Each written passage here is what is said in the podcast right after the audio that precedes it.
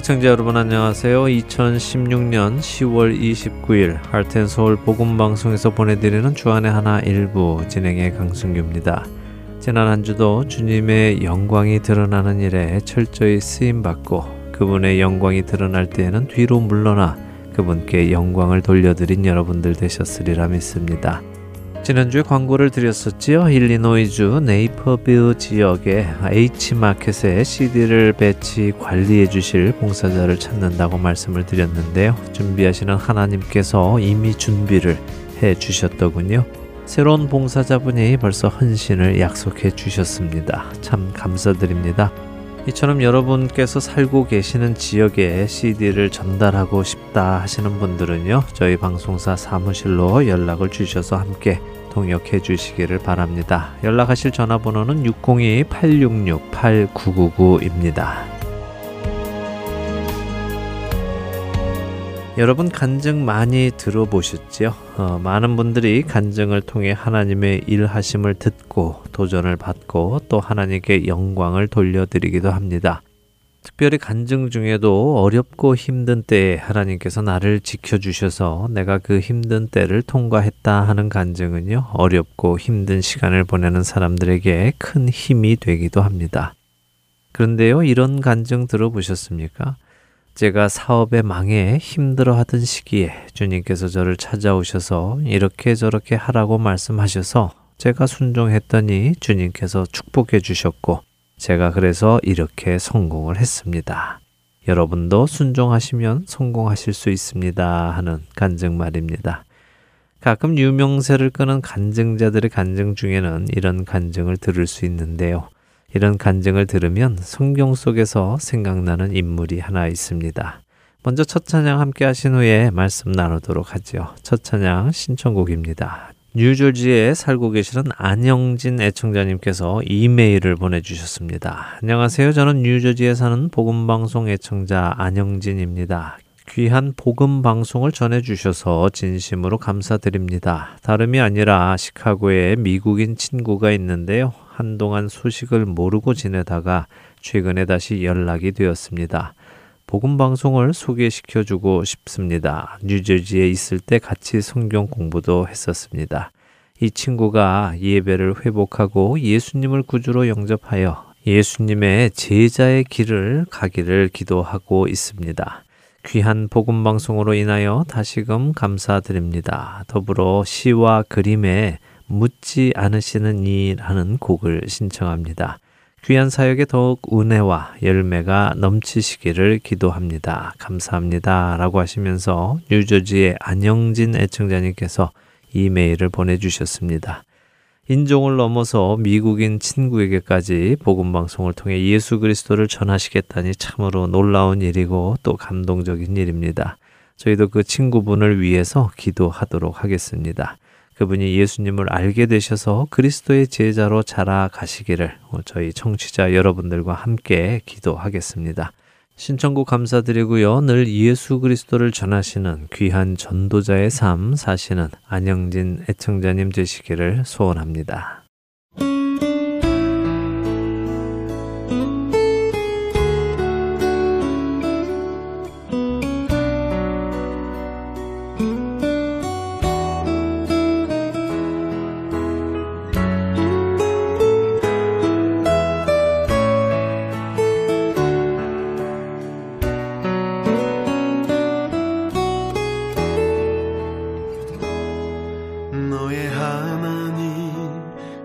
앞에 내가 섰을 때 너의 하나님 너를 꼭 안아주시리. 너의 하나님 그 앞에 내가 왔을 때 너의 하나님 꼭 안아주시리. 너의 하나님 그 앞에 내가 섰을 때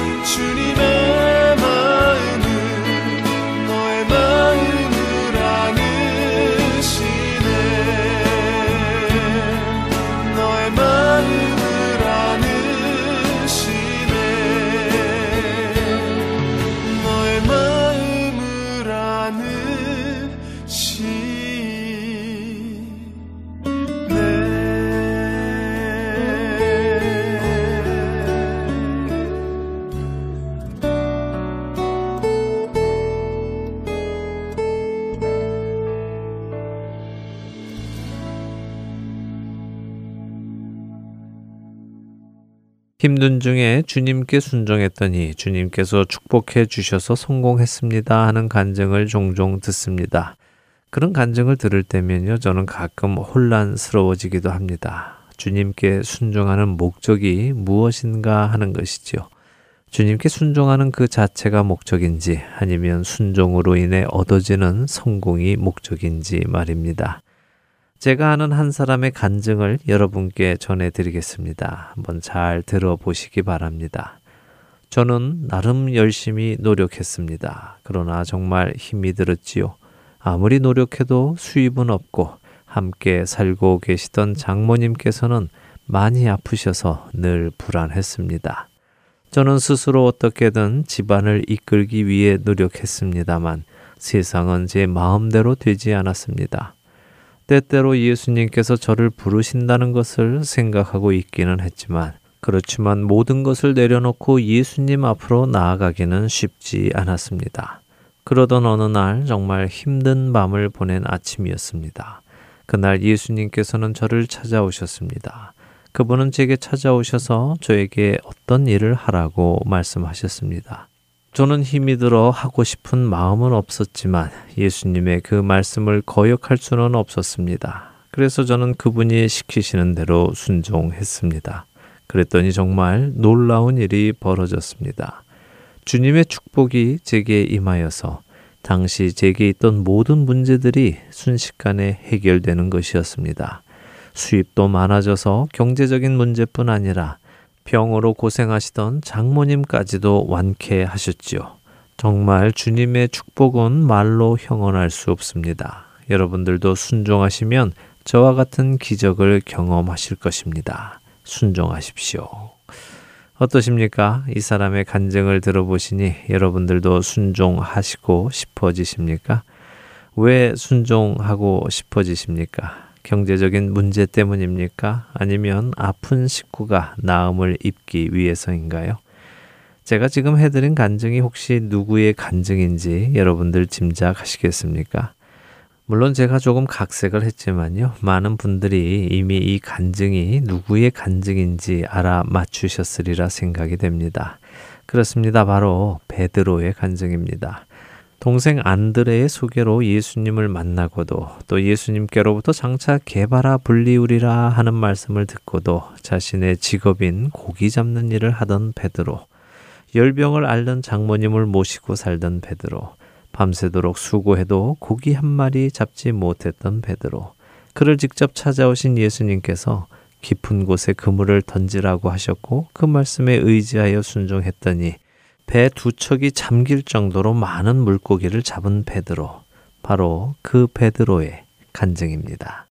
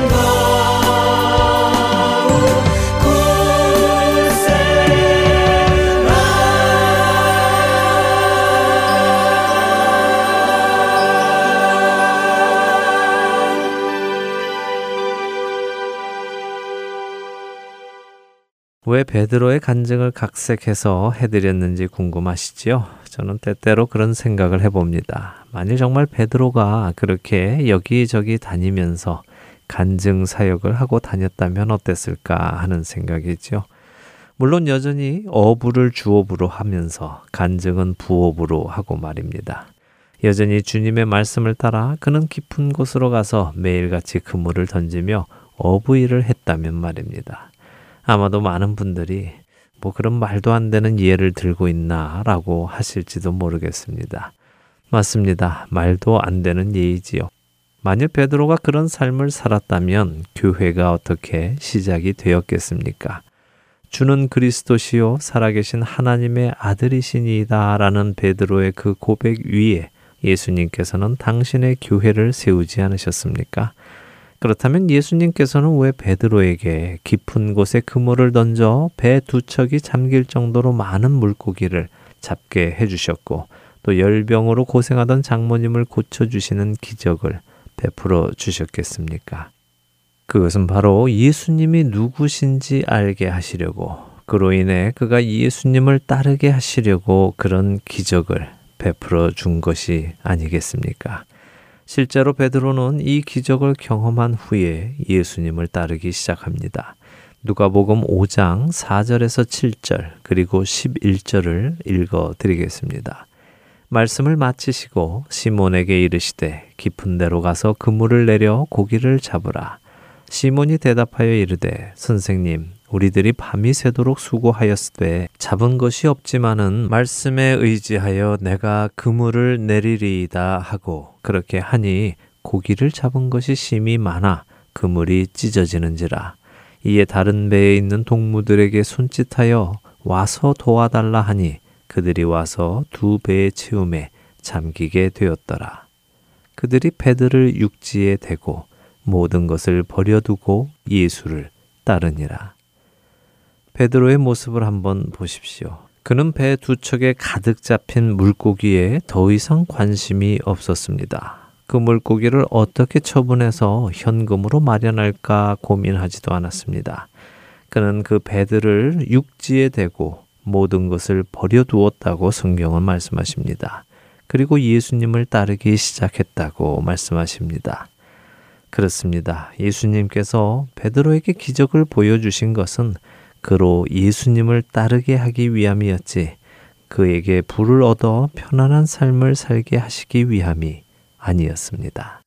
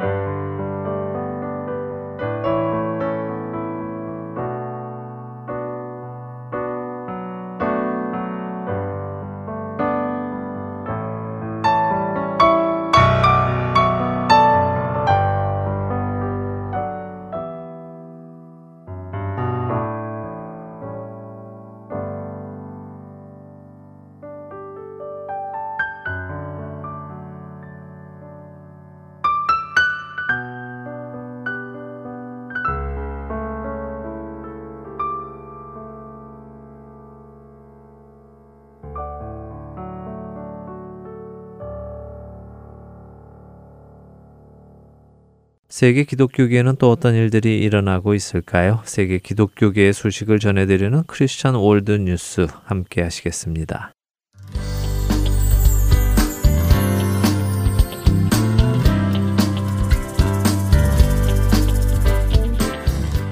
크리스천 월드뉴스입니다.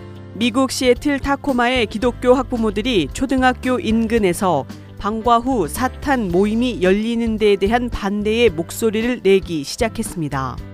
LA 타임즈에 따르면 시애틀 사탄 교회를 설립한 릴리스 스타는 메사추세츠 살렘에 위치한 사탄 교회 전국 본부로부터 시애틀 인근 초등학교에서 방과 후 사탄 모임을 가지라는 지시를 받은 것으로 알려집니다.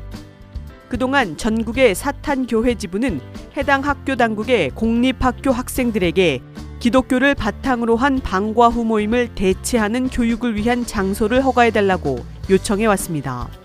시애틀 사탄교회의 릴리스 스타는 LA 타임즈와의 인터뷰를 통해서 종교 모임들이 특히 5세부터 12세 어린 학생들을 대상으로 하고 있기 때문에 우리 사탄 모임이 더욱 중요하다고 생각한다. 왜냐하면 그 나이 또래 아이들은 공식적인 교육과 방과 후 모임을 통한 세뇌 교육의 차이를 구별하기 힘들기 때문이라고 말했습니다.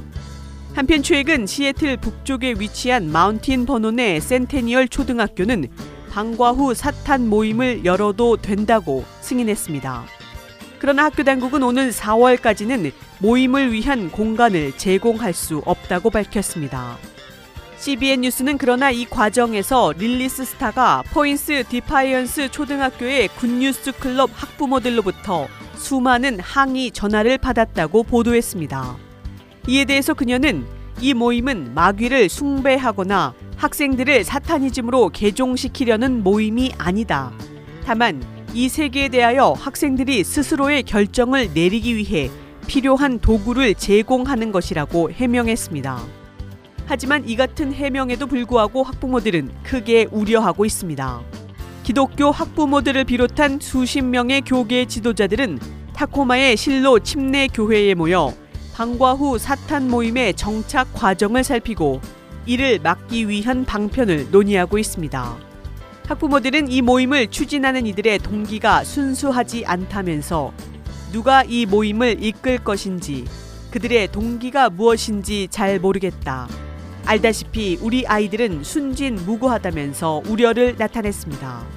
한편 사탄 교회가 오는 11월부터 포인트 디파이언스 방과 후 사탄 모임을 여는 것은 가능하지만 기독교 학부모들은 이 모임이 열리지 않도록 학교 당국을 계속해서 압박할 계획인 것으로 전해집니다.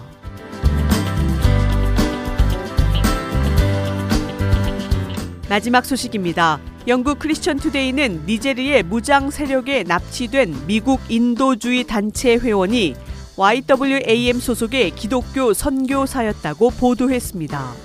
YWAM의 피트 톰슨 대변인은 인디펜던트와의 인터뷰를 통해서 제프리 우드케 선교사가 지난 14일 니제르 북부 아발락에 위치한 자택에서 납치되었다고 전했습니다.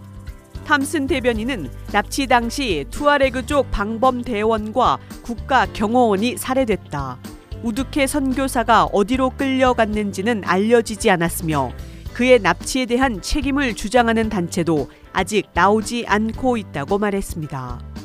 그는 아르카타 마을에 위치한 레드우드 코스트 미션 스쿨에서 교사로 봉사해 왔습니다. 미션 스쿨 웹사이트에 나타난 연혁을 통해서 제프리는 25년 동안 선교 사역과 관련된 일을 해온 것으로 전해집니다. 그는 미전도 종족인 니제르인들을 위해 이곳에 미션 스쿨을 설립한 이후 지난 25년 동안 헌신해 왔다고 기록되어 있습니다. 니제르 내무부는 지난 15일 성명을 통해서 우드케 선교사가 납치된 후 말리 쪽 사막을 가로질러 끌려갔다고 전했습니다. 무함마드 바줌 내무부 장관은 범죄자들은 현재 말리를 향하고 있다. 우리 군인들이 그들의 뒤를 쫓고 있다고 말했습니다. 아흐메드 딜로 시장은 로이터와의 인터뷰를 통해서 오토바이를 타고 나타난 무장 괴한들이 방범 대원을 죽인 후 우드케를 트럭에 싣고 갔다고 전했습니다. 니제리에서 외국인들을 상대로 한 납치는 이웃 국가인 말리에서보다 적게 발생하고 있으나 이슬람 극단주의자들의 활동이 매우 활발한 말리에서는 정치 자금 마련이나 인질 석방을 목적으로 한 외국인 납치가 종종 발생하는 것으로 알려집니다. 한편 이에 대해 미 국무부 대변인은 이번 사건에 대한 조사를 벌였으나 어떤 세부적인 내용도 아직 확인할 수 없었다고 전했습니다. 지금까지 크리스천 월드뉴스 정민아였습니다.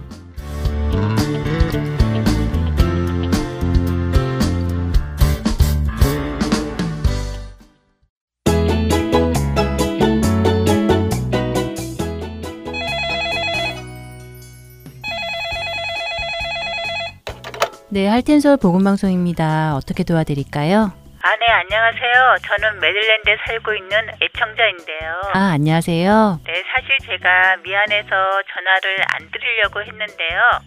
근데 벌써 2주 동안 방송을 못 들었어요. 어, 왜요? 글쎄 2주 전에는 CD가 부서져서 와서 못 듣고요. 이번 주는 아직도 CD가 배달이 안 되고 있네요. 아, 그러세요. 아유, 저런 속상하시겠어요.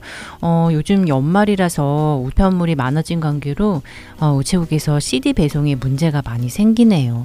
음, 양해 부탁드릴게요. 저희가 바로 다시 보내드리겠습니다. 주소를 좀 불러봐 주시겠어요? 네, 감사합니다. 저희 집 주소는요. 12802 노스 28 드라이브.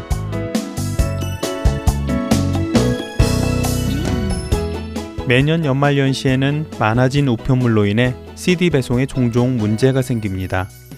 CD 배송이 원활히 이루어지도록 여러분들의 기도를 부탁드리며 혹시 파손된 CD를 받으셨거나 받지 못하신 경우가 생기시면 망설이지 마시고 연락을 주시기 바랍니다. 다시 보내드리겠습니다. 사무실 전화번호는 602-866-8999입니다.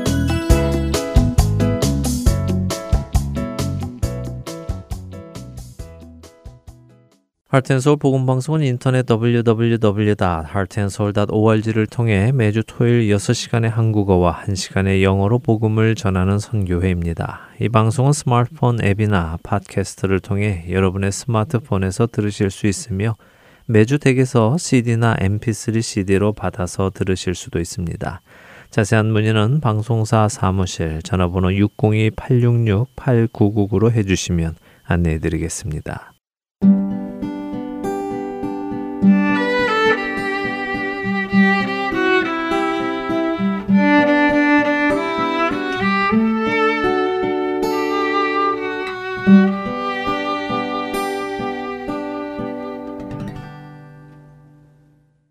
김경환 목사님께서 나누어 주시는 요한복음 강해로 이어드립니다.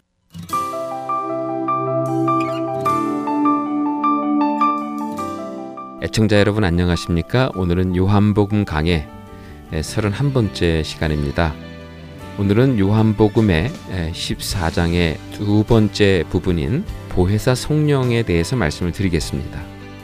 14장의 주제는 아버지의 집이라고 말씀을 드렸습니다. 그리고 그 집으로 가는 길은 예수님의 십자가를 통해서 간다라고 말씀을 드렸습니다. 그리고 그 아버지 집에 거하는 방법은 성령님의 인도하심을 통해서라고 말씀을 드렸습니다. 자, 본문을 보겠습니다. 12절에서 14절입니다. 내가 진실로 진실로 너희에게 이르노니 나를 믿는 자는 내가 하는 일을 그도 할 것이요 또한 그보다 큰 일도 하리니 이는 내가 아버지께로 감이라. 너희가 내 이름으로 무엇을 구하든지 내가 행하리니 이는 아버지로 하여금 아들로 말미암아 영광을 받으시게 하려 함이라. 내 이름으로 무엇이든지 내게 구하면 내가 행하리라. 자 여기에서 말하는 내가 그러니까 예수님이 하는 일은 무엇일까요? 자 이해를 돕기 위해서 요한복음 6장 28절에서 30절의 말씀을 보겠습니다. 그들이 묻되 우리가 어떻게 하여야 하나님의 일을 하오리이까? 예수께서 대답하여 이르시되 하나님께서 보내신 일을 믿는 것이 하나님의 일이니라 하시니 그들이 묻되 그러면 우리로 보고 당신을 믿도록 행하시는 표적이 무엇이니까? 하시는 일이 무엇이니까? 자, 이 말씀에 비추어 보면 예수님의 일은 보내신 자를 계시함으로써 그분을 믿게 하는 일입니다. 그러니까 그분이니까 아버지를 믿게 하는 일입니다. 예수님의 일은 일곱 가지 표적을 통해 하나님 아버지를 계시하는 것이라면 자, 우리의 일은 무엇일까요? 아버지께서 보내신 자를 믿는 것이죠. 그리고 앞으로 우리의 일은 우리도 예수님을 믿고 예수님과 동행함으로써 이 하나님을 이 세상에 계시하고 드러내는 일입니다. 자, 이런 맥락에서 볼 때 나를 믿는 자는 내가 하는 일을 하며 더 큰 일도 하게 될 것이다라는 말씀은 어떤 말씀일까요? 어떤 행함과 능력을 가리키는 말씀이 아니죠. 예수님이 하나님을 계시했듯이 예수님의 제자들 또한 예수님을 이 세상에 계시하는 일을 하게 된다는 것입니다. 그런데 그 일을 더 크게 한다는 것입니다. 자, 그렇다면 여기에 한 가지 질문이 생깁니다. 예수님은 하나님을 완벽하게 나타내 계시해 주셨습니다. 그럼에도 제자들은 아직도 예수님 안에 계시된 하나님 아버지를 보지 못했습니다. 그런데 어떻게 이들이 예수님이 하나님을 계시한 것보다 더 확실하게 예수님을 드러낼 수 있다는 말입니까? 자, 이어지는 말씀을 보면 예수님이 떠나감으로써 예, 성령이 오는 것을 언급하죠. 그렇게 본다면 더 큰 일의 내용은 일의 중요성이 아니라 일의 범위를 가리킨다고 보는 것이 마땅합니다. 제자들이 성령 충만해지면 예수님의 영광의 사역, 즉 십자가를 통해 하나님을 계시하는 사역을 감당하게 된다는 것입니다. 예수님이 예언한 대로 제자들은 성령의 권능을 받고 예루살렘과 유다와 사마리아 그리고 땅 끝까지 나아가 예수님의 증인이 되죠. 예수님이 시작한 계시의 사역을 제자들이 이어받아 그 사역의 장막을 땅 끝까지 넓혀 가게 된다는 것입니다. 성령은 우리로 하여금 아버지의 영광을 세상에 드러나게 하시는데 이제 세 단계를 거쳐서 드러나게 한다고 예, 말씀합니다. 자, 이 부분을 우리가 좀 집중적으로 보겠습니다. 첫 번째 단계는 무엇일까요? 첫 번째 단계는 성령은 먼저 우리의 기도를 통해 아버지 집에 들어가도록 도와줍니다. 그러니까 세상에 드러나기 전에 먼저 하나님께 나아가는 동작이 필요하지 않겠습니까?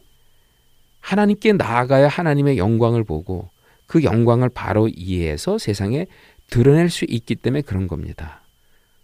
하나님께 나아가는 그 동작, 그게 뭘까요? 바로 기도입니다. 우리가 우리를 드러내는 게 아닙니다. 아버지의 영광을 드러내야 되는 것입니다. 그렇기 때문에 우리는 먼저 그 영광의 관계로 들어가는 것이 필요합니다. 이 일을 성령님이 도와주신다는 겁니다. 13절, 14절입니다.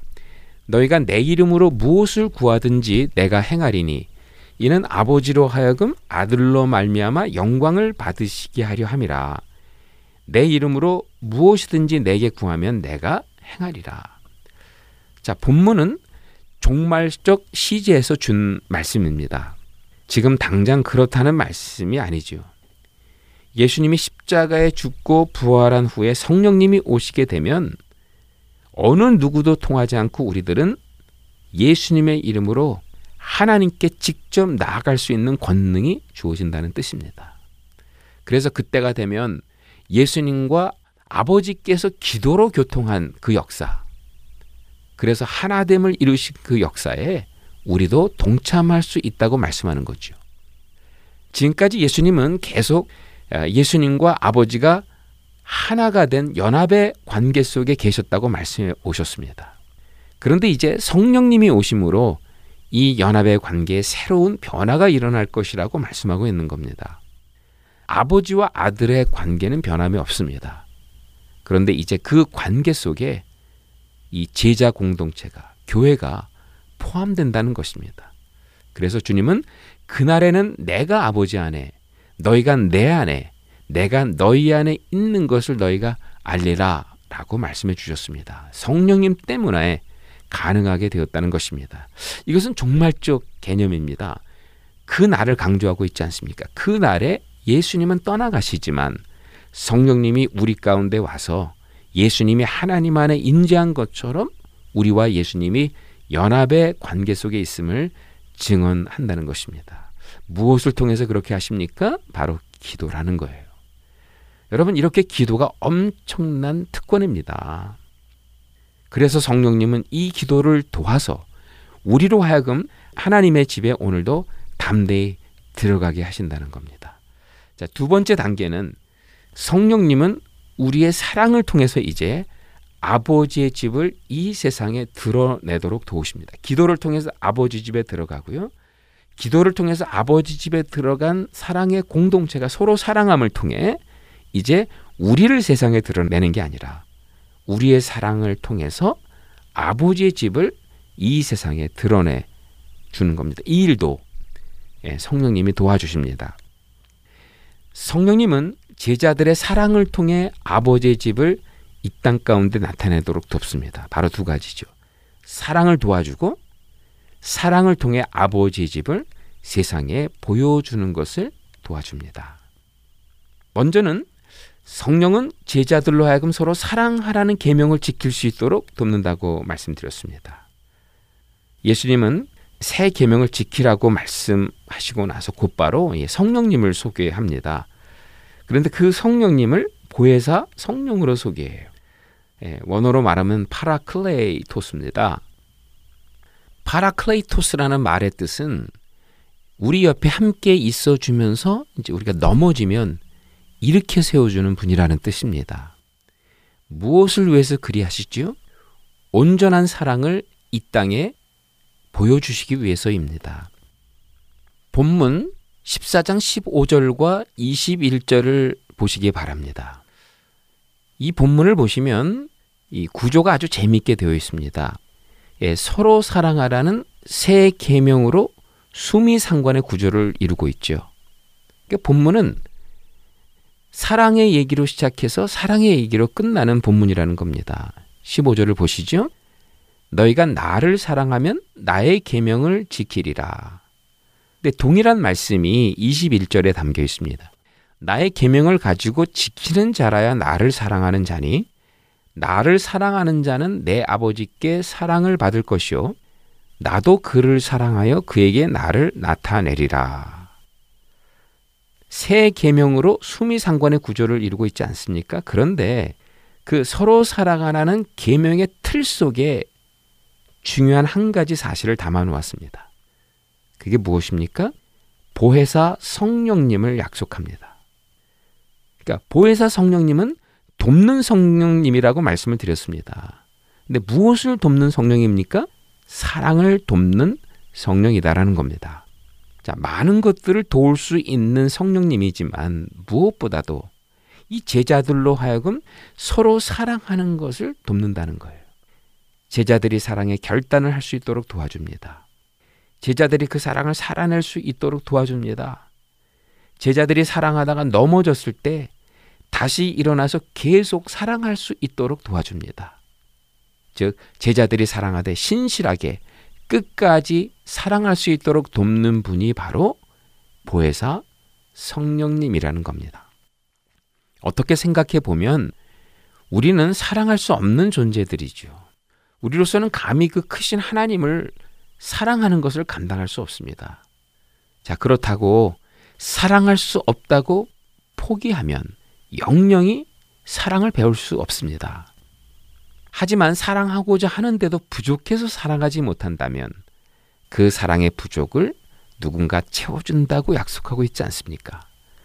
그 부족한 사랑을 채우는 그분이 바로 보혜사 성령님이라는 겁니다. 자, 이것을 역설적으로 이렇게 이야기할 수도 있겠습니다.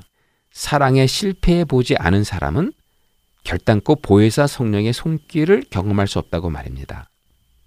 왜냐하면 보혜사는 사랑의 실패가 있고 좌절이 있는 곳에 강하게 나타나기 때문입니다. 그리고 사랑하다 넘어지고 실패한 자를 다시 일으켜주는 분이기 때문에 그렇습니다. 사랑하다가 실패했을 때 보혜사 성령이 도와서 다시 사랑하게 되고 그때 비로소 사랑의 출발점이 하나님인 것을 깨닫게 되는 것입니다. 테레사 수녀가 21살에 인디아 캘커타의 선교사로 갔습니다. 그분이 처음으로 캘커타에 갔을 때 그는 뭐 처음부터 가난한 고아들을 돌보겠다고 생각하지는 않았다고 합니다. 원래는 학교에서 가르치는 선생으로 갔는데 현지에서 버려진 고아들을 보게 된 것입니다. 헐벗고 굶주린 그들의 현실을 보면서 그들과 함께 더불어 살기로 작정합니다. 당장 거주할 집이 없어서 캔버스로 칸막이를 만들어 놓고 그곳에 아이들을 불러 모아 함께 지냈습니다. 이렇게 시작된 작은 운동이 오늘날 그 유명한 Society of Missionary라고 하는 유명한 구호 단체로 성장하게 된 것이죠. 어느 기자가 테레사 수녀님께 물었습니다. 당신은 어떻게 이 많은 고아들을 사랑할 수 있었습니까? 라고 했을 때 테레사 수녀님의 대답이 이러했습니다. 내가 이들을 사랑할 수 있었던 것은 나에게 사랑이 있어서가 아닙니다. 나의 사랑으로 사랑했다면 벌써 지치고 쓰러졌을 것입니다. 나는 내 힘으로는 절대로 사랑할 수 없는 존재입니다. 그러나 사랑이 필요한 곳에 내가 함께 있었을 때 나는 놀라운 사실을 발견했습니다. 주님의 사랑이 이미 그곳에 흐르고 있었다는 사실을 깨달았습니다. 그 사랑은 절대로 내 안에서 나온 사랑이 아니었습니다. 주님이 시작하셨고 주님이 만들어 가시는 주님 자신의 사랑이었습니다. 나는 그저 그 사랑 안에 거했을 뿐인데 놀랍게도 그 사랑은 저를 통해 이 모든 고아들을 사랑할 수 있겠습니다. 테레사 수녀가 말하는 이미 그곳에 흐르고 있는 주님의 사랑, 이게 뭡니까? 바로 보혜사 성령이 주신 사랑이었다는 것입니다. 성령님 우리의 사랑을 도와주시고 둘째로는 그 사랑의 관계를 통해 아버지 집을 세상에 널리 알리는 그 일을 도와준다는 겁니다. 14장에 나오는 사랑의 메시지는 전부 예수님께서 13장에서 약속하신 그새 계명에 근거한 말씀들입니다. 그새 계명을 다시 봅니다. 마지막 부분이 뭡니까? 너희가 서로 사랑하면 이로써 모든 사람이 너희가 내 제자인 줄 알리라. 즉 작은 예수인 줄 알리라. 이렇게 말씀했습니다. 이 말씀에 근거해서 14장 23절에 다시 반복해서 말씀하시는데 이렇게 말씀합니다. 우리가 서로 사랑하면 삼위일체 하나님이 집을 짓겠다고 했는데 그 집은 우리가 누리기만 하라고 주신 집이 아니라는 거예요. 세상으로 하여금 우리 가운데 임한 하나님의 집을 보여주라고 주신 사랑의 집이었다는 것입니다. 그러니까 우리가 서로 사랑하게 되면 누군가 이 세상에 있는 어떤 사람은 그 사랑의 집을 보면서 하나님의 영광을 보게 된다는 것입니다. 티베트에서 함께 사역하는 제 동역자 이야기를 하나 하겠습니다. 9년 전 사건이 생각이 납니다. 이분을 처음 만났는데 이분은 이미 그곳에 6년 동안 거주하면서 열심히 선교 일을 해오신 분입니다. 근데 6년 동안 열심히 했지만 열매가 하나도 없었습니다. 열매가 없다 보니까 제가 처음 그분을 만났을 때 그분은 깊은 패배주의에 빠져 계셨습니다. 함께 기도회를 하는데 그 선교사님께서 저에게 이렇게 기도 부탁을 하셨습니다. 목사님, 이러다 완전히 무너질까 두렵습니다. 한 번만 다시 일어날 만큼의 열매를 하나님이 주시면 좋겠습니다. 이것을 위해서 기도해 주세요 라고 부탁을 하십니다. 그 기도 부탁을 받는데 제 마음이 짠해졌습니다.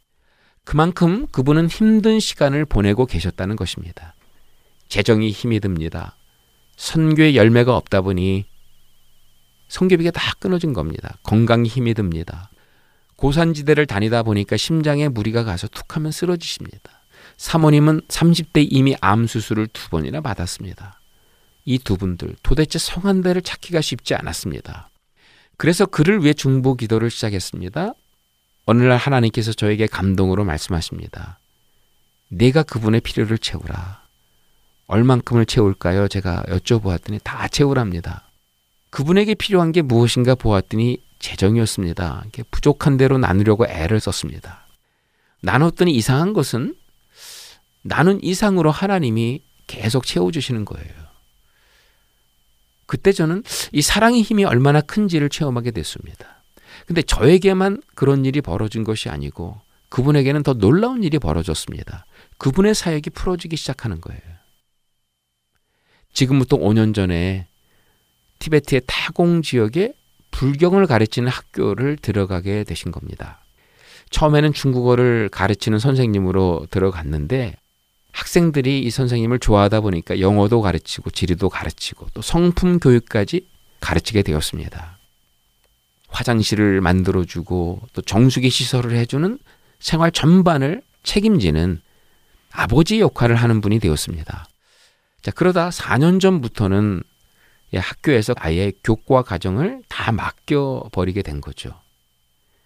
이제 본인이 이 학교의 커리를 짜는 분이 된 겁니다. 3년 전 18명의 학생들이 졸업을 하게 되었는데 갈렙 선생님이 이들을 그냥 보내기가 너무 안타까운 거예요. 그래서 이들과 함께 소그룹 수업을 했습니다. 그때 갈렙 선생님이 이 졸업생들과 함께 한 수업이 창세기의 세계관 수업이었습니다. 불경을 가르치는 학교에서 창세기를 나누게 된 겁니다. 이런 기적이 어디 있습니까? 평생 불교의 세계가 전부인 줄 알고 살았던 이 학생들이 창세기를 공부하니까 생각이 바뀌기 시작한 거예요. 불교의 세계가 아닌 더 크고 넓은 세계가 있다는 것을 알게 되었습니다. 그 결과 18명 중에 17명이 절간을 거부했습니다. 그 중에 4명은 야간도주했습니다. 심각한 일이 벌어졌습니다. 불경학교의 회의가 열렸어요. 모든 선생들이 이구동성으로 이야기합니다. 저 선생이 여기 오기 전까지 이 학교는 평화스러웠다. 저 선생이 들어와 가르치기 시작하면서 이런 일이 벌어졌으니 저 선생을 쫓아내자라고 이야기한 거예요. 학기를 마치고 여름방학을 시작하면서 갈렙 선생님은 이 학교에 다시는 못 오게 될 것이라고 생각하고 짐을 싸들고 내려왔습니다. 그런데 9월이 되면서 학교에서 연락이 왔습니다. 다시 와달라는 거예요. 학교에 가보니 자기가 머물 집까지 준비해 두었답니다. 어떤 일이 벌어진 것일까요? 전 학기에 어떤 한 사건이 벌어졌습니다. 그 학교의 학생 가운데 불심이 가장 깊은 한 학생이 있었습니다.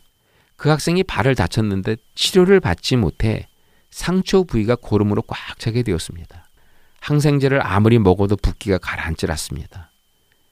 보다 못해 갈렙 선생님이 그 아이의 상처 부위에 입을 대고 입으로 고름을 빨아내기 시작했습니다. 그 학교의 모든 선생들과 학생들의 시선이 무릎을 꿇고 자기 제자의 고름을 빠는 갈렙 선생님에게 향했습니다. 선생들이 서로서로 이야기합니다. 이 넓은 티벳 땅에 많은 고승들을 보았지만 저런 사람은 처음 본다. 저런 선생이 우리와 함께 오래 같이 있어주면 좋지 않겠는가? 그때 그 학생은 멍하게 자신 앞에 무릎을 꿇고 자신의 고름을 빠는 선생님을 바라보다 이렇게 묻습니다. Are you God? 당신은 하나님입니까? 정말 그 아이는 그때 하나님을 본 것입니다. 우리가 서로 사랑하면 하나님이 우리 안에 거하신다라는 말씀이 임하게 된 겁니다. 그 아이는 결국 불경 학교를 거부합니다. 산에서 내려와 갈렙 선생님 내 근처에 방을 얻고는 매일 갈렙 선생님과 함께 성경 공부를 하다 2년 전 성탄절에 예수님을 영접하고 세례를 받게 되었습니다. 여러분, 선생님의 사랑이 대단했더라를 말씀드리려고 하는 게 아닙니다. 그분이 남들보다 사랑이 많아서가 결코 아닙니다. 부족하지만 하나님께서 사랑의 마음을 주셔서 나눴습니다. 그런데 그 나눔의 기적이 일어났습니다. 거대한 불경 신학교에 하나님의 나라가 임했습니다. 갈렙 선생님께서 사랑하실 때 거기에 하나님이 거하셨기 때문입니다. 예수님의 사랑이 그가 나눈 사랑 가운데 임하셨기 때문입니다. 여러분, 우리의 사랑은 부족합니다. 그러나 부족한 사랑이지만 나눌 때 그 자리에는 나와 너의 사랑만 있지 않다는 거예요. 성령님이 임하셔서 그 사랑을 도와주실 뿐만 아니라 성령님의 임재 가운데서 하나님의 영광을 우리의 사랑을 통해 이 세상에 나타내 보여주신다는 겁니다. 그래서 이 세상은 우리가 나눈 그 사랑을 통해 하나님의 영광을 발견하게 된다는 것입니다. 자, 마지막 단계입니다. 세 번째 단계는 성령님은 우리가 경험한 이 아버지 집을 끝까지 지키도록 돕습니다. 14장 25절에서 31절입니다. 내가 아직 너희와 함께 있어서 이 말을 너희에게 하였거니와 보혜사 곧 아버지께서 내 이름으로 보내실 성령 그가 너희에게 모든 것을 가르치고 내가 너희에게 말한 모든 것을 생각나게 하리라 평안을 너희에게 끼치노니 곧 나의 평안을 너희에게 주노라 내가 너희에게 주는 것은 세상이 주는 것과 같지 아니하리라. 너희는 마음에 근심하지도 말고 두려워하지도 말라. 내가 갔다가 너희에게로 온다 하는 말을 너희가 들었나니 나를 사랑하였더라면 내가 아버지께로 감을 기뻐하였으리라. 아버지는 나보다 크심이라. 이제 일이 일어나기 전에 너희에게 말한 것은 일이 일어날 때 너희로 믿게 하려 함이라. 이후에는 내가 너희와 말을 많이 하지 아니하리니 이 세상에 임금이 오겠음이라 그러나 그는 내게 관계할 것이 없으니 오직 내가 아버지를 사랑하는 것과 아버지께서 명하신 대로 행하는 것을 세상이 알게 하려 함이로라. 일어나라. 여기를 떠나자 하시니라. 여기 너희에게 말하였거니와 라는 문구는 예수님의 고별 메시지에서 주로 이제 한 주제에서 다른 주제로 넘어갈 때 사용되어지는 문구입니다. 고별 메시지의 내용은 예, 당시의 상황을 고려하지 않고 읽으면 참으로 따뜻하고 편안한 설교죠. 제목만 들어도 마음이 푸근해집니다. 아버지의 집, 포도나무, 보혜사 성령. 얼마나 푸근하고 따뜻한 단어들입니까? 그러나 예수님이 말씀을 하는 당시의 상황을 보면 이 주제들은 결단코 편안하고 따스한 메시지가 아니라는 사실을 쉽게 알 수 있습니다. 14장에는 여기 세상의 임금이 오고 있다고 경고합니다. 이런 상황에서 아버지의 집을 말씀하셨고 성령님을 약속해 주셨다는 거예요. 이 세상의 임금, 바로 어둠의 영을 의미하지 않습니까? 창조주 하나님을 대적하고 창조의 질서를 파괴하고 혼돈과 어둠의 역사를 이루려는 사단입니다. 그는 이미 유다에게 예수님을 팔려는 생각을 집어넣은 장본인입니다. 그 세상 임금이 오고 있다는 겁니다. 그 세상 임금은 하나님께서 우리에게 주신 것들을 빼앗는 자입니다. 하나님 우리에게 아버지의 집을 주시고 성령님을 주시고 포도나무를 우리에게 허락해 주실 분인데 이 세상 임금 그걸 다 빼앗는 자입니다. 그럼 우리는 어떻게 해야 합니까? 아버지께서 주신 것들을 빼앗기지 말아야 합니다. 그걸 지켜내야 합니다. 그것을 돕는 분이 누구냐? 그분이 바로 성령님이라는 거예요. 어떻게 도와요? 두 가지로 우리를 돕는다고 말씀합니다. 진리로 싸우는 것을 도와요. 우리를 빼앗는 자는 거짓 영입니다. 거짓 영이기 때문에 거짓과 맞서는 것은 진리입니다. 보혜사 성령님은 진리의 성령님입니다. 진리의 성령으로 우리 가운데 와서 진리의 예수님의 말씀을 가르쳐 주고 생각나게 한다는 겁니다. 성령님은 예수님을 떠나서 새로운 말씀을 가르친 적이 없죠.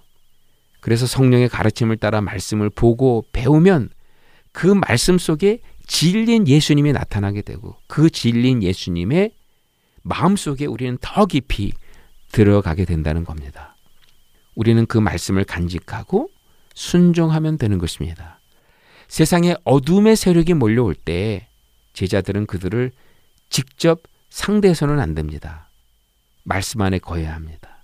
그러면 진리의 성령님이 어둠의 권세를 대신 상대해 주시죠. 성령님께서 드러내실 것을 드러내시고 판단하실 것을 판단하시고 심판하실 것을 심판하신다는 겁니다. 또 한 가지는 평강으로 싸우는 것을 도와주시죠. 하나님께서 우리에게 주신 것을 빼앗는 자는 두려움의 영입니다. 두려움의 영이기 때문에 우리는 하나님께서 주신 평강으로 맞서야 되는 것입니다. 요한복음에서 처음으로 평안, 히브리 말로는 샬롬, 헬라어로는 에이레네라는 단어가 등장합니다. 예, 구약에서는 예, 작별 인사를 나눌 때 사용했던 단어입니다.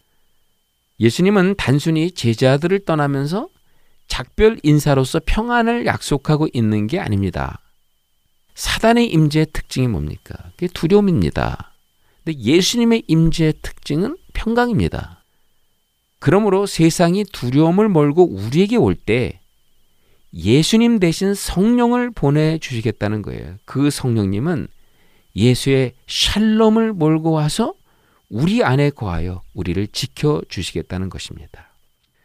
그러므로 우리는 우리가 직접 두려움을 물리치려고 애써서는 안 되는 거예요.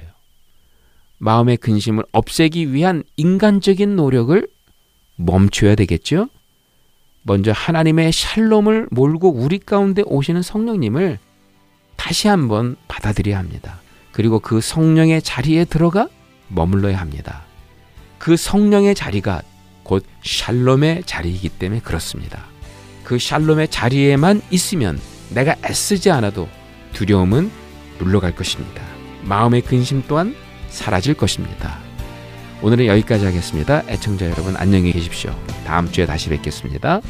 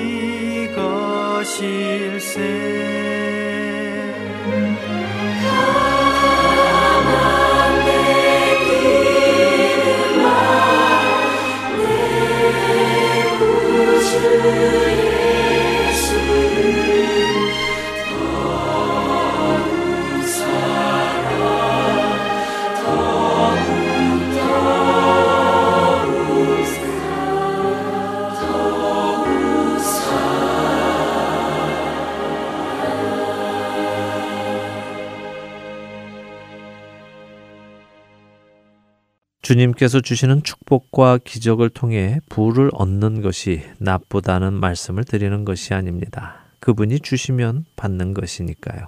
또한 그런 축복과 기적을 경험한 것을 다른 이들에게 간증하는 것이 나쁘다는 말씀을 드리는 것도 아닙니다. 그분이 행하신 일을 증거하는 것은 여러분과 저, 우리 모두가 해야 할 일입니다. 그러나 제가 오늘 여러분들과 나누고 싶은 말씀은 축복과 기적의 근본 목적이 무엇인가 하는 것입니다. 그 가장 근본적인 목적, 그 목적은 부를 쌓는 것도 아니고 간증을 하는 것도 아닙니다. 그것들은 부수적인 것들입니다. 2차적인 것들이죠. 그것들보다 더 근본적인 목적은 그 축복과 기적이 나로 하여금 주님을 더 알고 주님을 더 따르기로 시작하게 하는 것이라는 것입니다. 내가 기적을 경험하고 축복을 경험해서 부유하고 성공해서 남들에게 당신들도 그렇게 해보세요 라고 간증을 한다 하더라도 그 기적과 축복을 통해 내가 예수님을 쫓기로 결정하지 않았다면 그 기적과 축복은 아무런 의미가 없는 기적과 축복인 것입니다. 오늘도 여러분들의 삶 속에서 크고 작은 기적과 축복으로 역사하시는 주님께서는 그것들을 통해 무엇을 여러분이 보시기를 원하실까요? 그 기적일까요? 아니면 그 기적을 베푸시는 주님일까요? 주님이 베풀어 주신 축복과 기적에 우리의 시선을 빼앗기지 않기를 바랍니다. 우리가 잘못된 목적을 가지고 주님을 따른다면 우리의 그 잘못된 목적이 충족되지 않을 때 우리는 주님을 떠나갈 것이기에 그렇습니다. 그렇게 현상을 보며 주님을 쫓거나 기적과 축복을 바라보며 주님을 쫓으면 실족하기 쉬운 것입니다. 우리가 주님을 따르는 목적은 그분이 참된 하나님이시고 그분만이 하나님이시기에 그렇습니다. 그분만이 우리의 생명이 되시며 그분만이 진리이시기 때문입니다. 요한복음 6장에는 예수님께서 베풀어 주신 오병이어의 기적을 경험하고 그 기적을 바라보며 예수님을 쫓기 시작한 무리와 제자들이 있었습니다. 그러나 예수님께서 그들이 예수님을 따르는 동기와 목적이 잘못된 것임을 설명해 주셨을 때 그들이 원하는 그 목적을 이룰 수 없음을 말씀해 주셨을 때 그들은 예수님을 떠나 예수님과 다시는 함께 다니지 않았다고 요한복음 6장 66절은 말씀하십니다. 그렇게 떠나가는 제자들과 무리를 보시며 예수님께서는 남아있는 열두 제자에게 물으십니다. 너희도 가려느냐? 예수님의 이 질문에 베드로는 우리가 해야 할 대답을 해 주십니다. 요한복음 6장 68절에서 69절의 말씀입니다. 시몬 베드로가 대답하되 주여 영생의 말씀이 주께 있사오니 우리가 누구에게로 가오리이까 우리가 주는 하나님의 거룩하신 자이신 줄 믿고 알았사옵나이다. 그렇습니다. 여러분과 제가 예수님을 따르는 이유는 그분이 바로 하나님의 거룩하신 자이시며 영원한 생명의 말씀이시기에 그렇습니다. 여러분들이 주님을 따르시는 이유는 무엇입니까? 그분이 바로 영원한 생명이시기 때문입니까? 아니면 그분으로 인해 얻어질 기적과 축복 때문입니까? 우리가 그분을 따르는 이유가 부수적인 것들로 인해서가 아니라 본질적인 것으로 인해서이기를 소원하며 오늘 주안의 하나 일부 여기에서 마치도록 하겠습니다. 함께 해주신 여러분들께 감사드리고요. 저는 다음 주 이 시간 다시 찾아뵙겠습니다. 지금까지 구성과 진행의 강순기였습니다. 애청자 여러분 안녕히 계십시오.